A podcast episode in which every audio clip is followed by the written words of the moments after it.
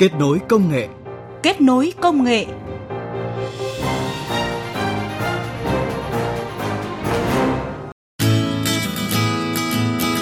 Các biên tập viên Lê Thu và Á Kiều xin chào và cảm ơn quý thính giả đang nghe chương trình Kết nối công nghệ phát sóng thứ bảy và chủ nhật hàng tuần trên kênh thời sự VV1 của Đài Tiếng nói Việt Nam. Thưa quý vị và các bạn, phát triển hệ sinh thái khởi nghiệp đổi mới sáng tạo quốc gia cũng như phát triển các doanh nghiệp khởi nghiệp đổi mới sáng tạo nói như các chuyên gia hiện không phải là một phong trào mà cần phải đi vào thực chất và để thúc đẩy hoạt động khởi nghiệp, hình thành nên những doanh nghiệp khởi nghiệp thành công, tăng trưởng nhanh và bền vững thì rất cần có sự định hướng và đi theo chiều sâu. Khởi nghiệp đổi mới sáng tạo, làm sao để thực chất cũng là nội dung chúng tôi chuyển tới quý vị và các bạn trong chương trình kết nối công nghệ ngày hôm nay.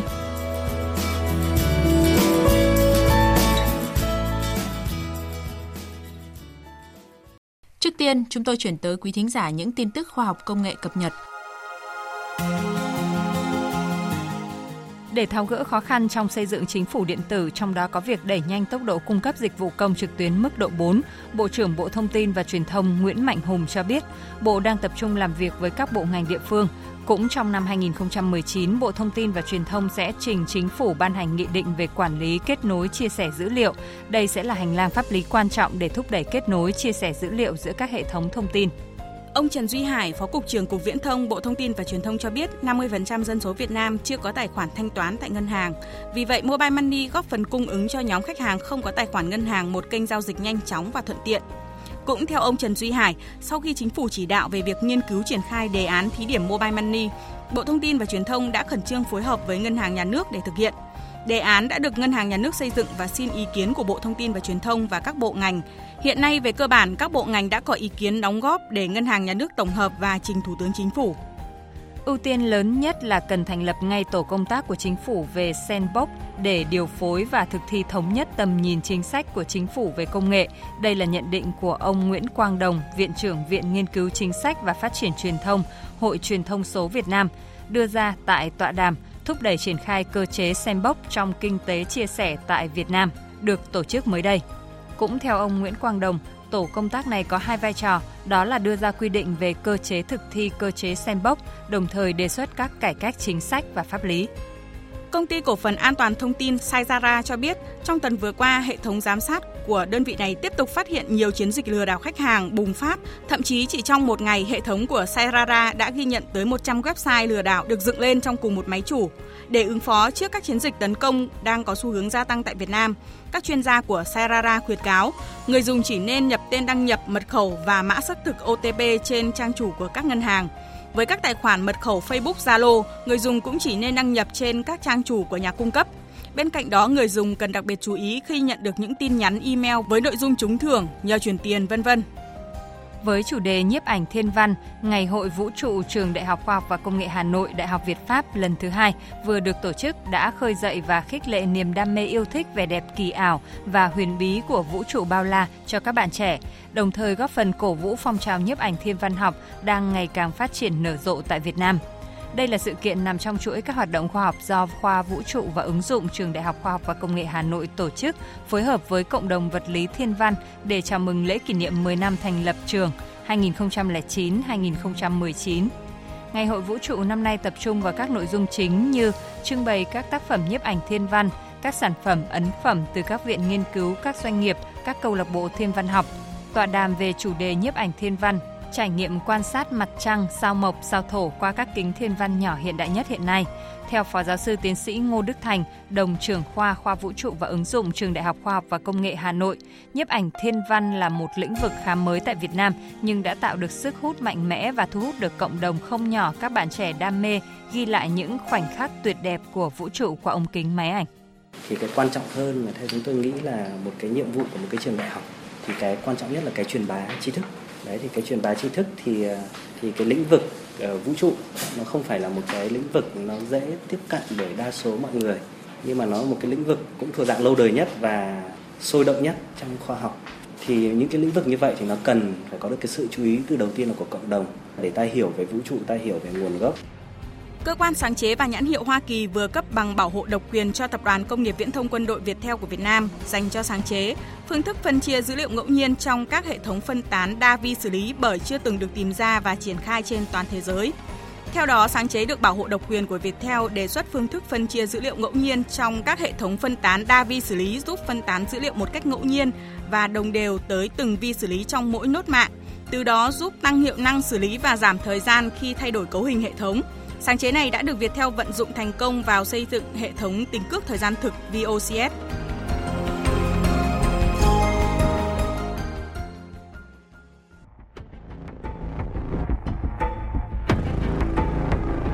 Kết nối công nghệ vươn tầm thế giới. Kết nối công nghệ vươn tầm thế giới.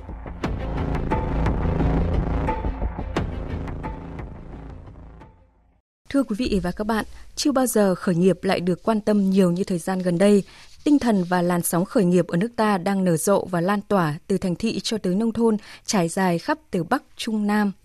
Tuy vậy, để một dự án khởi nghiệp từ ý tưởng đến sản phẩm, từ sản phẩm mang mô hình kinh doanh và từ mô hình kinh doanh có thể phát triển và nhân rộng ở quy mô thị trường, thì như nhận định của các chuyên gia là một hành trình không hề đơn giản và không dễ để vượt qua đối với các startup hiện nay. Ghi nhận sau đây sẽ giúp chứng minh điều này. Nhận thấy tầm quan trọng của các thiết bị bay không người lái, các kỹ sư thuộc Trung tâm Cung ứng Nguồn Nhân lực Học viện Nông nghiệp Việt Nam đã nghiên cứu chế tạo thành công thiết bị bay siêu nhẹ A16 ứng dụng trong sản xuất nông nghiệp công nghệ cao.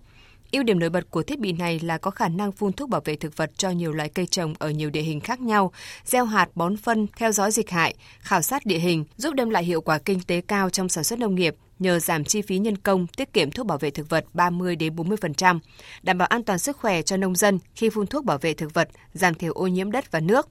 Kết quả thử nghiệm cho thấy thiết bị bay siêu nhẹ A16 dễ điều khiển, bảo trì, dễ thay thế và sửa chữa. Đã từng gây ấn tượng tại nhiều ngày hội khởi nghiệp đổi mới sáng tạo. Tuy nhiên, để có thể khởi nghiệp từ kết quả nghiên cứu này, nhóm nghiên cứu của trung tâm cũng vấp phải nhiều khó khăn.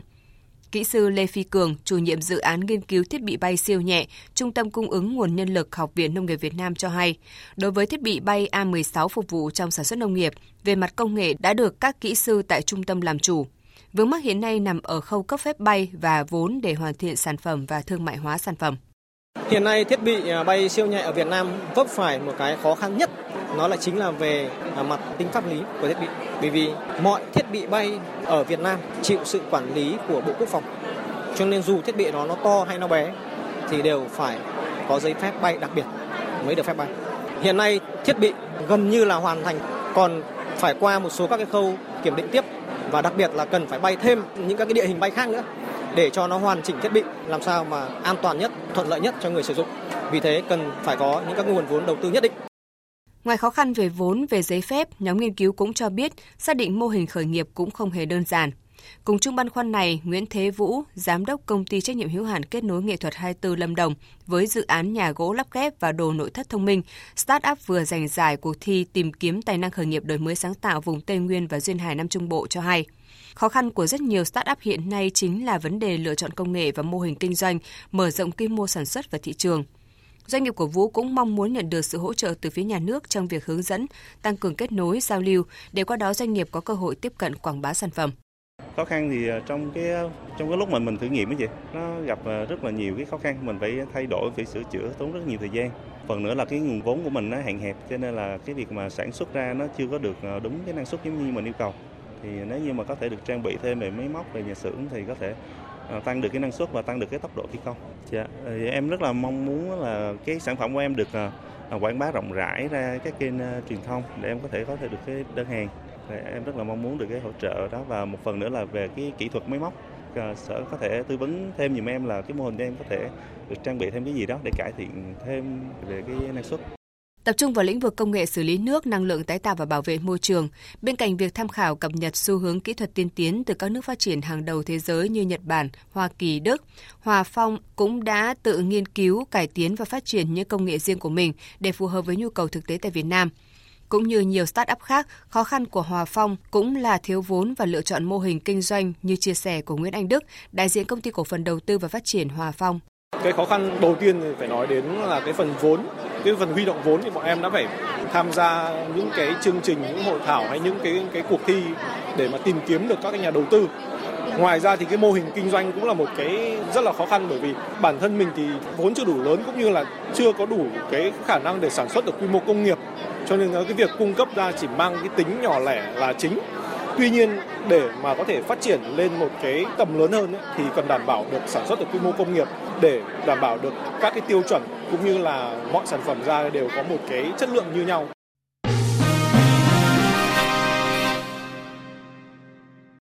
Thưa quý vị và các bạn, theo các chuyên gia về khởi nghiệp, tỷ lệ doanh nghiệp khởi nghiệp đổi mới sáng tạo thành công sau 5 năm chỉ từ 5 đến 10%. Rất nhiều doanh nghiệp thất bại ngay trong năm đầu khởi nghiệp. Mặc dù đánh giá cao hàm lượng khoa học công nghệ và đổi mới sáng tạo của các dự án khởi nghiệp hiện nay đều xuất phát từ nhu cầu cuộc sống và mang tính đặc trưng vùng miền. Tuy nhiên, trong phần trả lời phỏng vấn của phóng viên Đài Tiếng Nói Việt Nam ngay sau đây, ông Phạm Hồng Quất, Cục trưởng Cục Phát triển Thị trường và Doanh nghiệp Khoa học Công nghệ, Bộ Khoa học và Công nghệ cũng nhấn mạnh, để doanh nghiệp khởi nghiệp phát triển và vươn ra thị trường, cần đi vào thực chất, tiếp tục cải thiện mô hình kinh doanh và mở rộng thị trường. Vâng, à, thưa ông ạ, qua rất nhiều sự kiện ngày hội khởi nghiệp đổi mới sáng tạo được tổ chức gần đây thì ông đánh giá như thế nào về những điểm mạnh và những điểm còn hạn chế của các doanh nghiệp khởi nghiệp hiện nay? Hiện nay thì ờ, các startup ờ, có một điểm mạnh là giải quyết được những vấn đề rất thực tiễn và gắn được với những cái thế mạnh của địa phương, đặc biệt là cái vấn đề về nông nghiệp, về du lịch, về thủy sản. Tuy nhiên là cần tiếp tục cải thiện về cái mô hình kinh doanh. Cái mô hình kinh doanh để làm sao tăng trưởng được nhanh hơn và không lặp lại những mô hình kinh doanh đã có những nơi khác. Thứ hai nữa là phát huy được cái cái thị trường của mình một cách tốt hơn. Hiện nay thì một số dự án vẫn chỉ giải quyết ở trong một cái phạm vi một doanh nghiệp rất cụ thể, một trường học rất cụ thể. Nhưng làm sao để nhân rộng, đóng gói được cái, cái mô hình của mình và có thể chuyển giao mô hình đó cho những địa phương, những trường, những doanh nghiệp khác triển khai thì nhà đầu tư sẽ quan tâm nhiều hơn. Và với những cái hạn chế như ông vừa nói thì ông có cái lời khuyên gì đối với các doanh nghiệp khởi nghiệp để có thể giúp họ phát triển và hoàn thiện ạ? À, các startup ờ, thì đầy nhiệt huyết, có tố chất của các doanh nhân. À, họ say mê nghiên cứu khoa học nhưng họ cần tiếp cận nhiều hơn với các nhà đầu tư ờ, và các ờ, mentor tức là những huấn luyện viên. À, dường như là các mentor, các huấn luyện viên doanh nghiệp thì mới quan tâm ở mức độ rất chừng mực và cần phải có một cái cơ chế một cái chính sách để giúp cho các doanh nhân đến các trường đại học và giúp cho các em sinh viên tiếp cận nhiều hơn với những doanh nhân thành đạt để họ có thể bước ra thị trường và xây dựng cho mình những mô hình kinh doanh có khả năng nhân rộng. Vâng, xin cảm ơn ông.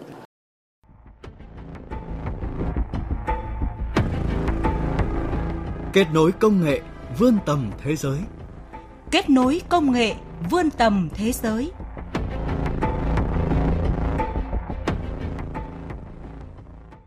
Thưa quý vị, chúng ta hẳn còn nhớ năm 2016 được chính phủ chọn là năm quốc gia khởi nghiệp. Đó cũng là năm đi vào lịch sử kinh tế nước nhà khi là năm đầu tiên số lượng doanh nghiệp thành lập mới vượt ngưỡng 110.000 doanh nghiệp. Chúng ta hẳn cũng chưa quên năm 2018 được coi là năm bùng nổ của các dự án khởi nghiệp, khi mà các hoạt động khởi nghiệp ở Việt Nam đã thay đổi cả về chất và lượng, thể hiện qua số lượng doanh nghiệp khởi nghiệp và qua các thương vụ đầu tư. Tuy nhiên cũng xin nêu ra đây một thực tế không được khả quan, đó là thực trạng của khởi nghiệp Việt Nam hiện nay đang được chỉ ra là thiếu tính bền vững với tỷ lệ chết lên đến 90% trong 3 năm đầu tiên. Do đó, việc đẩy mạnh phát triển một hệ sinh thái khởi nghiệp với sự tham gia của tất cả các thành phần, nhà nước, nhà đầu tư, doanh nghiệp và các trường đại học, các tổ chức cá nhân, doanh nghiệp khởi nghiệp là tất yếu và phải gắn kết chặt chẽ hơn nữa. Theo bà Võ Thị Hảo, Giám đốc Sở Khoa học và Công nghệ tỉnh Lâm Đồng, để tăng tính liên kết trong việc xây dựng hệ sinh thái khởi nghiệp đổi mới sáng tạo, không có hệ sinh thái khởi nghiệp địa phương nào có thể tồn tại độc lập mà cần có sự kết nối chặt chẽ với các hệ sinh thái khởi nghiệp các địa phương trong vùng, giữa các vùng trong nước và giữa trong nước với quốc tế. Bà Hảo cũng nhấn mạnh đối với các tỉnh thành phố có nhiều liên kết chặt chẽ và các mối quan hệ bổ trợ lẫn nhau, chẳng hạn như vùng Tây Nguyên và Duyên Hải Nam Trung Bộ, thì việc liên kết để cùng phát triển hệ sinh thái khởi nghiệp là vô cùng cần thiết. Tuy nhiên, vấn đề đặt ra hiện nay của chúng ta là làm thế nào để các ý tưởng khởi nghiệp của chúng ta trở thành hiện thực. Nó đòi hỏi không phải là sự nỗ lực của cộng đồng anh chị em khởi nghiệp, của các start-up, mà nó còn đòi hỏi cái sự hỗ trợ, đồng hành À, của các nhà quản lý, của các doanh nhân, của các doanh nghiệp có sự phát triển các giải pháp đồng bộ đó thì các cái ý tưởng khởi nghiệp của chúng ta sẽ nhanh chóng trở thành hiện thực, à, phát triển theo hướng bền vững. Nhấn mạnh trong giai đoạn tiếp theo khi hoạt động khởi nghiệp sáng tạo tập trung và đi vào chiều sâu, các chuyên gia nhấn mạnh cần tăng cường hơn nữa sự hình thành và phát triển mô hình liên kết giữa các tổ chức hỗ trợ, trường đại học, viện nghiên cứu, các tổ chức thúc đẩy kinh tế, nhà đầu tư và doanh nghiệp khởi nghiệp đổi mới sáng tạo tại địa phương, các vùng miền trên cả nước và cả quốc tế. Ở góc độ nhà đầu tư và doanh nghiệp, ông Lê Văn Cường, giám đốc công ty trách nhiệm hữu hạn Đà Lạt Gap, giám khảo cuộc thi tìm kiếm tài năng khởi nghiệp trong khuôn khổ Ngày hội khởi nghiệp đổi mới sáng tạo vùng Tây Nguyên và Duyên Hải Nam Trung Bộ cho rằng, bản thân mỗi start-up cũng phải nhận thức được hướng đi cụ thể hơn. Những cái dự án khởi nghiệp tôi thấy là có cái hàm lượng tính mới và tính sáng tạo rất là cao. Thì có những dự án có tính khả thi và họ đi vào hoạt động rồi và cũng có một số dự án đang ở cái giai đoạn khởi nghiệp thì tôi nghĩ là quay còn đánh giá vào cái vấn đề là hiệu quả kinh tế, hiệu quả kinh doanh và đưa vào thị trường là quay phải còn một cái bước tiếp theo nữa.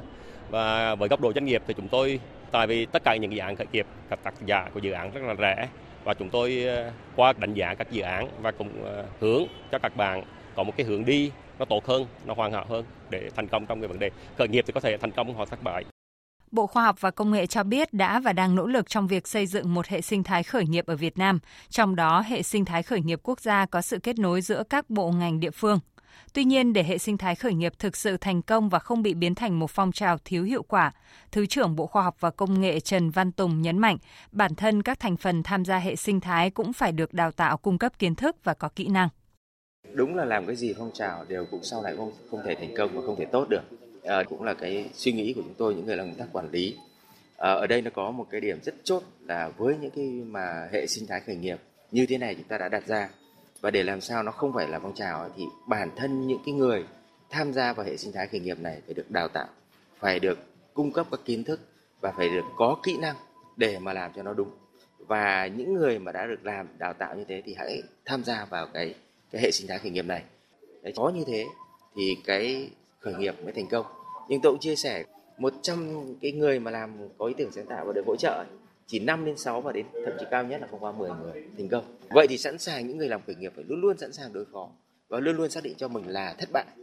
Và kinh nghiệm của thế giới cả Mỹ người ta nói là thất bại mới là cái người mà người ta rất thích đầu tư vào những người thất bại. Tức là thất bại lần 1, lần 2, lần 3 thì chính những người mới là có kinh nghiệm để mà làm khởi nghiệp. Còn ngay lần đầu tiên thành công thì có khi không lại sau lại không phát triển thành doanh nghiệp lớn được. Quý vị và các bạn, hệ sinh thái khởi nghiệp sáng tạo ở Việt Nam đã được quan tâm phát triển mạnh cả về chính sách, hạ tầng, thiết chế tài chính và dịch vụ hỗ trợ, cùng với văn hóa khởi nghiệp sáng tạo ngày càng được khuyến khích mạnh mẽ trong giới trẻ. Phải khẳng định lại rằng tiềm năng phát triển của các doanh nghiệp khởi nghiệp là không hề nhỏ khi hiện nay chúng ta có hơn 3.000 doanh nghiệp khởi nghiệp sáng tạo trong nhiều lĩnh vực như y tế, nông nghiệp, tài chính, công nghệ thông tin, và để startup Việt vươn ra thị trường, nhất là thị trường thế giới, để làn sóng khởi nghiệp ở Việt Nam tiếp tục phát triển chứ không dừng lại ở phong trào, thì như phân tích của các chuyên gia trong chương trình, giờ đây khởi nghiệp đổi mới sáng tạo phải đi vào thực chất. Đến đây thì thời gian dành cho chương trình cũng đã hết. Xin chào và hẹn gặp lại quý thính giả trong những chương trình sau.